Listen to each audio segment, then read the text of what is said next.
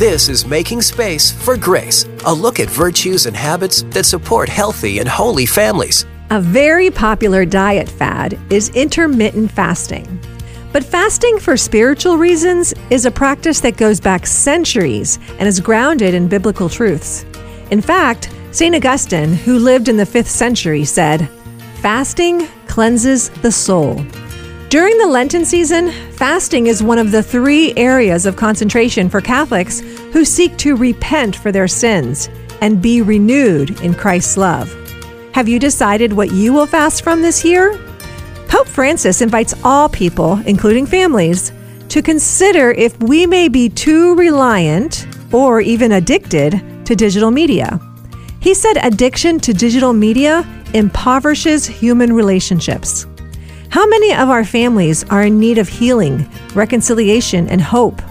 How many relationships have been shattered and harmed by possibly addictions to digital media? If digital media can impoverish human relationships, perhaps we can work harder to repair the damage. Pope Francis encourages us to cultivate authentic encounters with one another, face to face and in person. So, I am taking on this challenge, Pope Francis. I am starting a digital fast this Lent.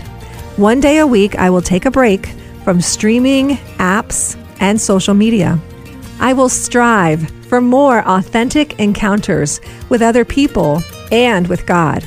I will strive to cleanse my soul. Learn more at makingspaceforgrace.org.